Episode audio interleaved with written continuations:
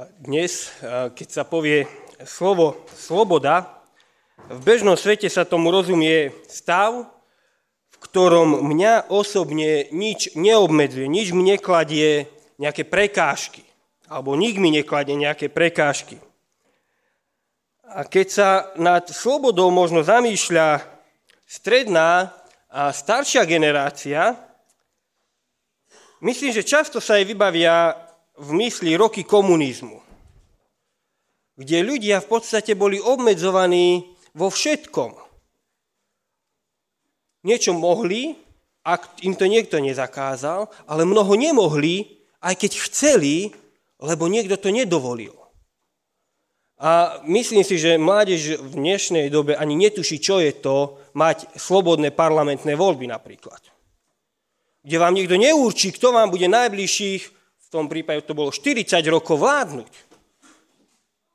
Možno v tom kontexte volie by som e, chcel poukázať, že nikdy sme ako kresťania nemali možnosť mať v popredí človeka, ktorý by veril v Boha. Ľudia, ktorí popreli Boha. Dnes, vďaka Bohu, v slovenskom parlamente máme niekoľko ľudí, ktorí veria v Boha ktorí sú znovu zrodení kresťania. Preto, lebo máme slobodu.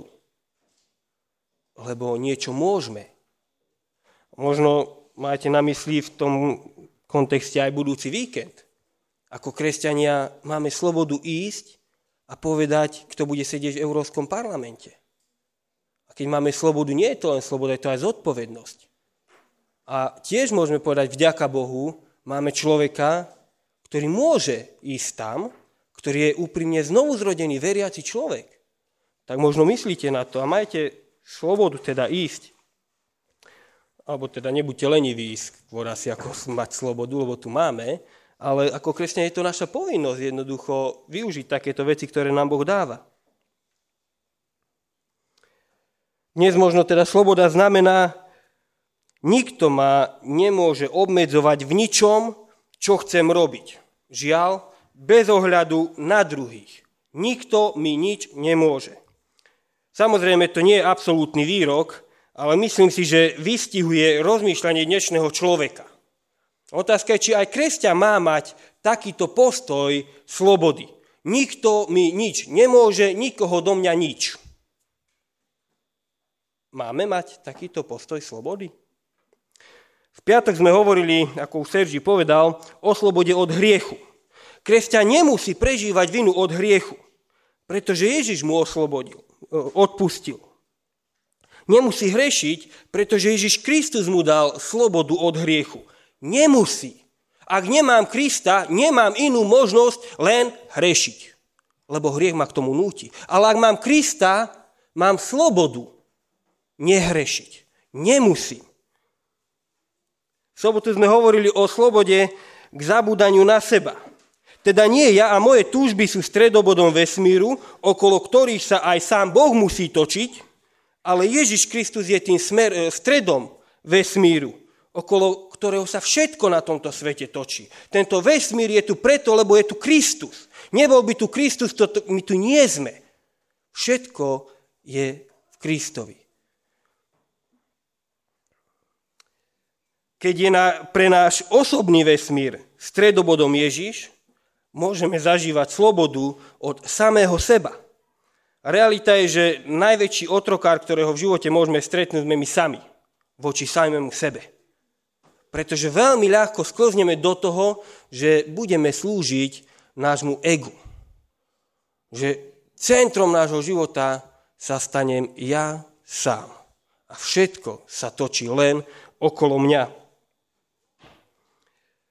No a keď prežijeme slobodu k zabúdaniu na seba, zrazu okolo seba uvidíme ľudí, ktorých môžeme milovať, ktorým môžeme slúžiť. A o tomto by som chcel hovoriť. O slobode k milovaniu druhých a k službe druhým. Nájdeme si k čítaniu e, list Galatianom, a budem čítať v 5. kapitole 13. a 14. verš. List Galatianom, 5. kapitola, 13. a 14. verš. Lebo vy ste povolaní pre slobodu, bratia. Len aby sloboda nebola zámienkou pre telo, ale vzájomnom si slúžte v láske. Ale navzájom si slúžte v láske. Lebo celý zákon je zhrnutý v jednom príkaze a to, milovať budeš svojho blížneho ako seba samého. Chcel by som hovoriť o slobode, v takých štyroch e, oblastiach. Sloboda znamená milovať. Keď hovoríme o milovaní blížneho, hovoríme o niečom, v čom si musíme uvedomiť, že nemáme absolútnu slobodu. Lebo to máme prikázané samotným Ježišom Kristom. Ak som kresťan, mám milovať Boha, mám milovať svojho blížneho, ale aj nepriateľa. Ježiš nedáva v tomto slobodnú voľbu. Ježiš to dáva ako príkaz svojim učeníkom. Ale na druhej strane musíme mať pred očami aj to, že milovať znamená rozhodnúť sa, mať určitý pozitívny postoj voči druhému prejavovať mu náklonnosť, hľadať jeho dobro.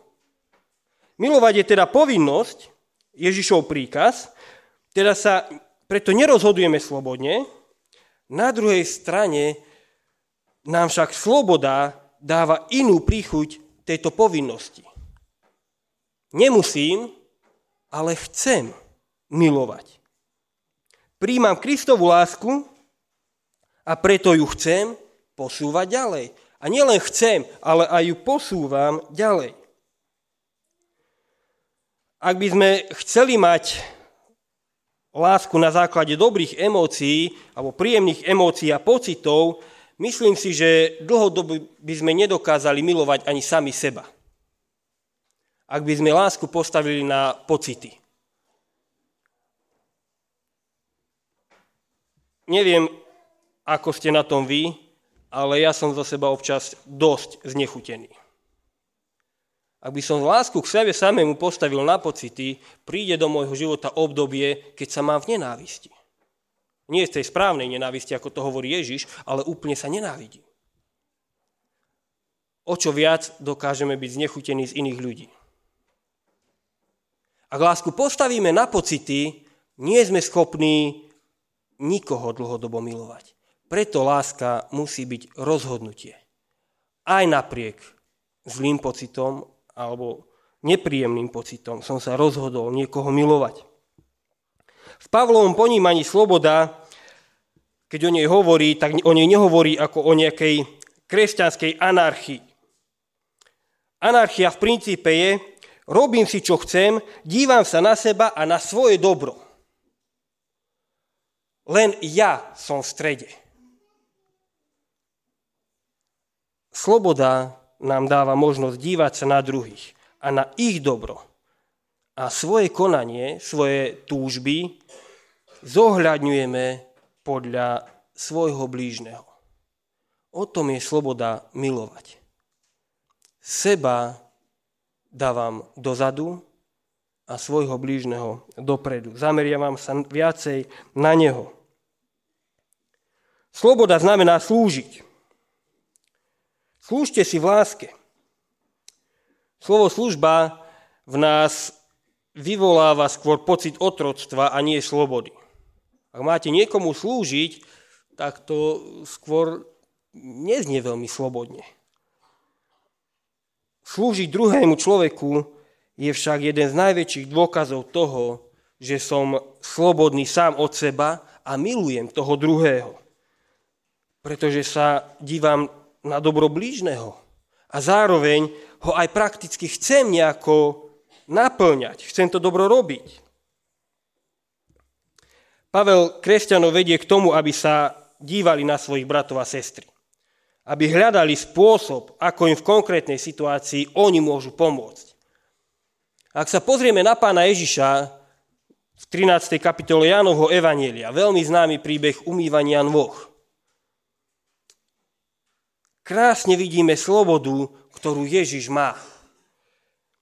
Je si vedomý, že on je učiteľ a pán.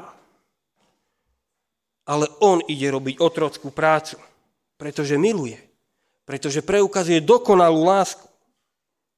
Ježiš sa vždy díval na ľudí s konkrétnymi potrebami. Slúži ľuďom. Hľadá, ako im pomôcť. A keď sa dívame na to, komu všetkému slúži, tak vidíme, že slúži ľuďom, ktorí ho zaprú. Ľuďom, ktorí ho odmietnú, ktorí povedia, nepoznám ho, utečú od neho. Človeku, ktorý ho vydá na smrť. Ježiš umýva nohy. Z ľudského hľadiska by sme povedali, nebol dôvod, prečo im slúžiť. Aký zmysel to malo? Ale dokonalá láska sa preukazuje aj v tom, že slúži aj bez dobrého dôvodu. Slúži aj bez toho, aby to mala vrátené. A slúži aj svojmu nepriateľovi. Máme tu aj druhý rozmer slobody spojenej s milovaním a službou. Jedna vec je lásku dávať, alebo sloboda lásku dávať, a druhá je sloboda lásku prijať. Jedna vec je sloboda slúžiť a druhá je slobodu službu prijať. Služba vždy musí byť spojená s pokorou, ale aj prijať službu a prijať lásku od niekoho musíme s pokorou. V tej 13. kapitole Janovho Evanielia, kde pán Ježiš umýva nohy učeníkom, sa zrazu Peter postaví a povie, nikdy mi nebudeš umývať nohy. Prečo Peter nechcel, aby mu Ježiš umýl nohy? Bol tak pokorný? Ja si myslím, že Peter tam vyjadril náš ľudský postoj pýchy. Ak by tam možno prišiel Judáš, s umývadlom a povedal, Peter, idem ti umýť nohy, možno, že Peter by okamžite vyhrnul zásteru a vystrčil nohu. Lebo učeníci permanentne riešili, kto z nich je väčší. A možno Peter mal pocit, ja som tu jeden z tých najväčších. Ak by niekto iný, no tak nie je problémy umyť. Ale Ježiš, ty radšej nie. Ale to nebola pokora. To bola pícha. Príjmať službu bez pokory je zneužívaním druhého.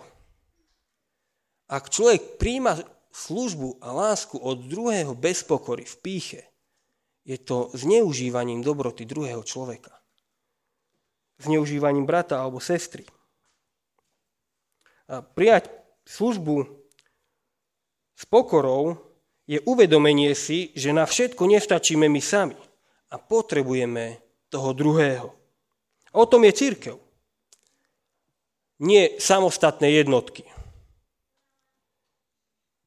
ale údy závisle jeden na druhom. Tak ako ja slúžim druhým, potrebujem, potrebujem, aby ľudia slúžili aj mne. Nikto z nás nie, nemôže byť hrdina, ktorý slúži, slúži a nedá si slúžiť. Sloboda znamená dať slobodu druhým, aby mi slúžili, tak ako im aj ja slúžim. Peter hovorí, navzájom si slúžte. Slúžte druhým a nechajte druhých slúžiť sebe. Sloboda znamená nebyť otrokom samého seba, ale ani druhých. V dobrom zmysle mi nemusí záležať na tom, čo si o mne ľudia myslia, aby som im mohol slúžiť a aby som ich mohol milovať. Pre ľudí, ktorí slúžia, je jedným z najväčších nebezpečenstiev odvodzovať hodnotu svojej služby, ale aj hodnotu samého seba od toho, čo si o mne myslia druhí ľudia. Aký som obľúbený, či sú so mnou spokojní, či som urobil dosť pre nich. A sú to dôležité otázky ale môže ma to zviesť k tomu, že budem robiť alebo hovoriť len to, čo sa páči ľuďom. A odkloním sa od toho, čo odo mňa chce Ježiš. A pravdu povediac, mnohokrát to, čo chce Ježiš, sa líši od toho, čo chcú ľudia. ak sa podrobím pohľadu človeka, môže sa stať, že nebudem robiť to, čo odo mňa Ježiš chce. Pavel v liste Rimanom 14. kapitole v 5. verši hovorí, že každý sluha sa zodpovedá svojmu pánovi.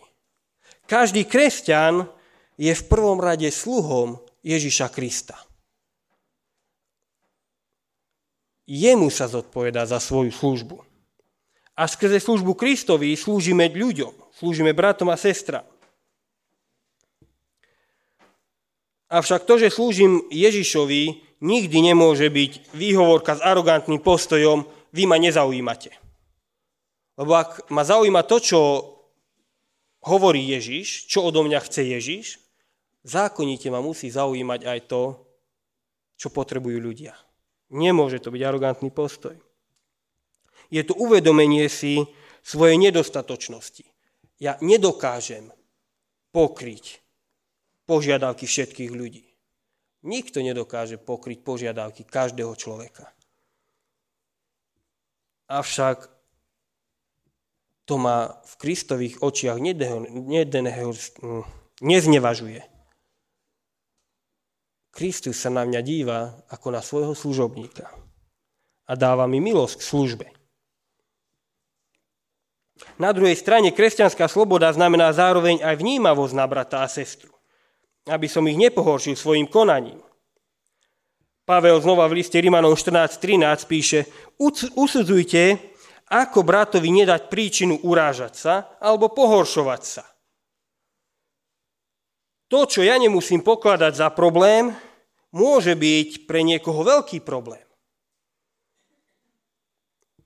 Ak chceme niekomu slúžiť, ľahko si môžeme postaviť prekážku ktorá mi bude brániť v tom, aby som mu slúžil, ak ma nezaujíma, či má so mnou nejaký problém alebo nemá so mnou problém. Nemôžete slúžiť človeku, ktorý vás odmieta. Láska vedie k tomu, aby sme premýšľali nad tým, či to, čo robím a niekoho to pohoršuje, je také dôležité, aby som to robil aj naďalej, alebo sa to dá robiť iným spôsobom, prípadne to nemusím robiť. Pavlova sloboda nepôsobí pohoršenie. Anarchistická sloboda, kde ma nič nezaujíma, vždy bude pôsobiť pohoršenie. Pretože ma nezaujíma, čo si o mne myslíte, arogantne, ja si to budem aj tak robiť po svojom. Pavlova sloboda, sloboda služobníka, pôsobí pochopenie a nevedie do hriechu. Na druhej strane, slovo pohorš, pohoršil si ma sa môže stať veľmi ľahko nástrojom zotročenia druhého človeka. Musíš robiť to, čo sa mi páči a s čím súhlasím. Ak to nerobíš, pohoršil si ma a viete, čo hovorí Ježiš o ľuďoch, ktorí niekoho pohoršia? Je lepšie, keď mu zavesia na krk mlínsky kameň a hodia ho do mora. No tak si vyber.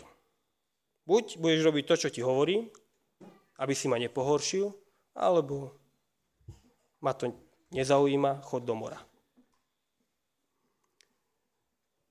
Ak ma niečo pohoršuje, tiež musím premýšľať nad tým, či ma to skutočne vedie do hriechu. Alebo je to len niečo, čo sa mi nepáči na čo mám iný názor. Alebo len to, že ja som to robil a aj moji rodičia, starí rodičia to robili ináč.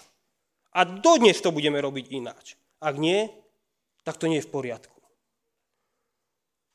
Otázka, čo môže pôsobiť pohoršenie, je dôležitá pre církev.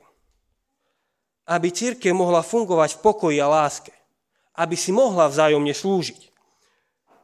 Lebo sa môžeme zamerať na riešenie nepodstatných vecí a dôležité veci nám potečú pomedzi prsty. Keď sa pozrieme do listu Rimanom, kde Pavel píše o pohoršení, tak podľa tohto listu sa tam jednalo o jedenie, o jedenie mesa obetovaného modlám, ktoré kresťania z pohanstva nemali problém jesť. Lebo pre nich modla bola nič, bola to len vec.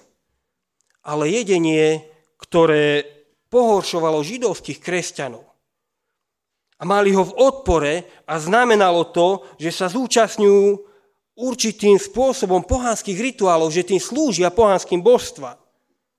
Čo pre Židov bol podľa starého zákona hriech, ktorý sa protiví hospodinovi. Ak pre Žida bolo, ak sa protivíš hospodinovi, ako mu môže slúžiť? Bola to dôležitá otázka. Preto im to vadilo. Čo je v kontexte našich zborov také odporné, že nás to pohoršuje alebo uráža, ak to robí náš brat alebo sestra. Je to hudba, oblečenie, účes, prepichnuté ucho, možno tetovanie, zdvihnuté ruky. Čo je tak vážne, že nám to bráni niekoho prijať ako svojho brata? Sloboda k láske a k službe znamená robiť aj nepopulárne kroky.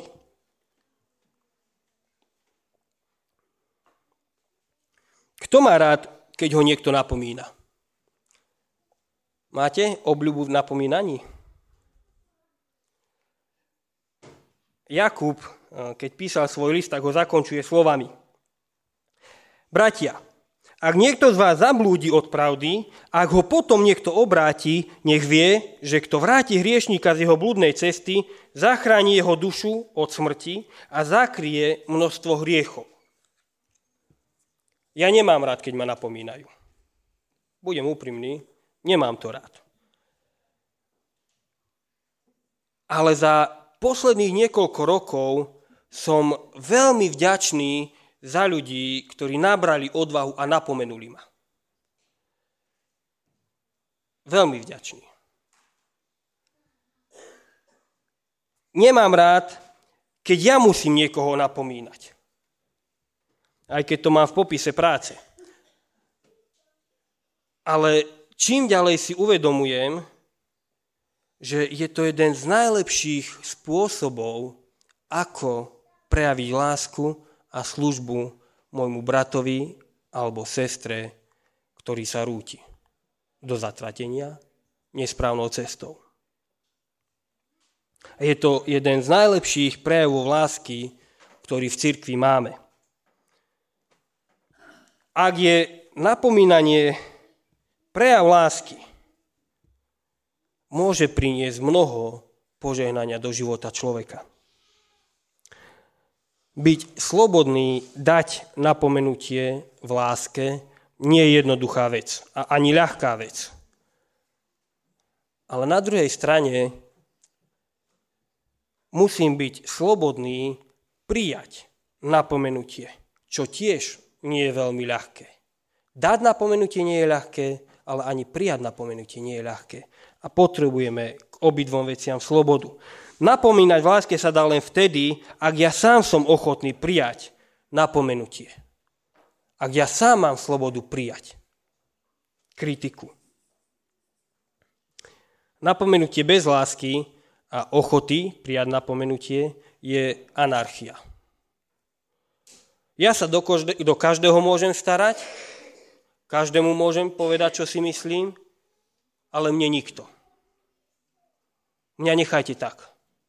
To je anarchistický prístup, zameraný na samého seba.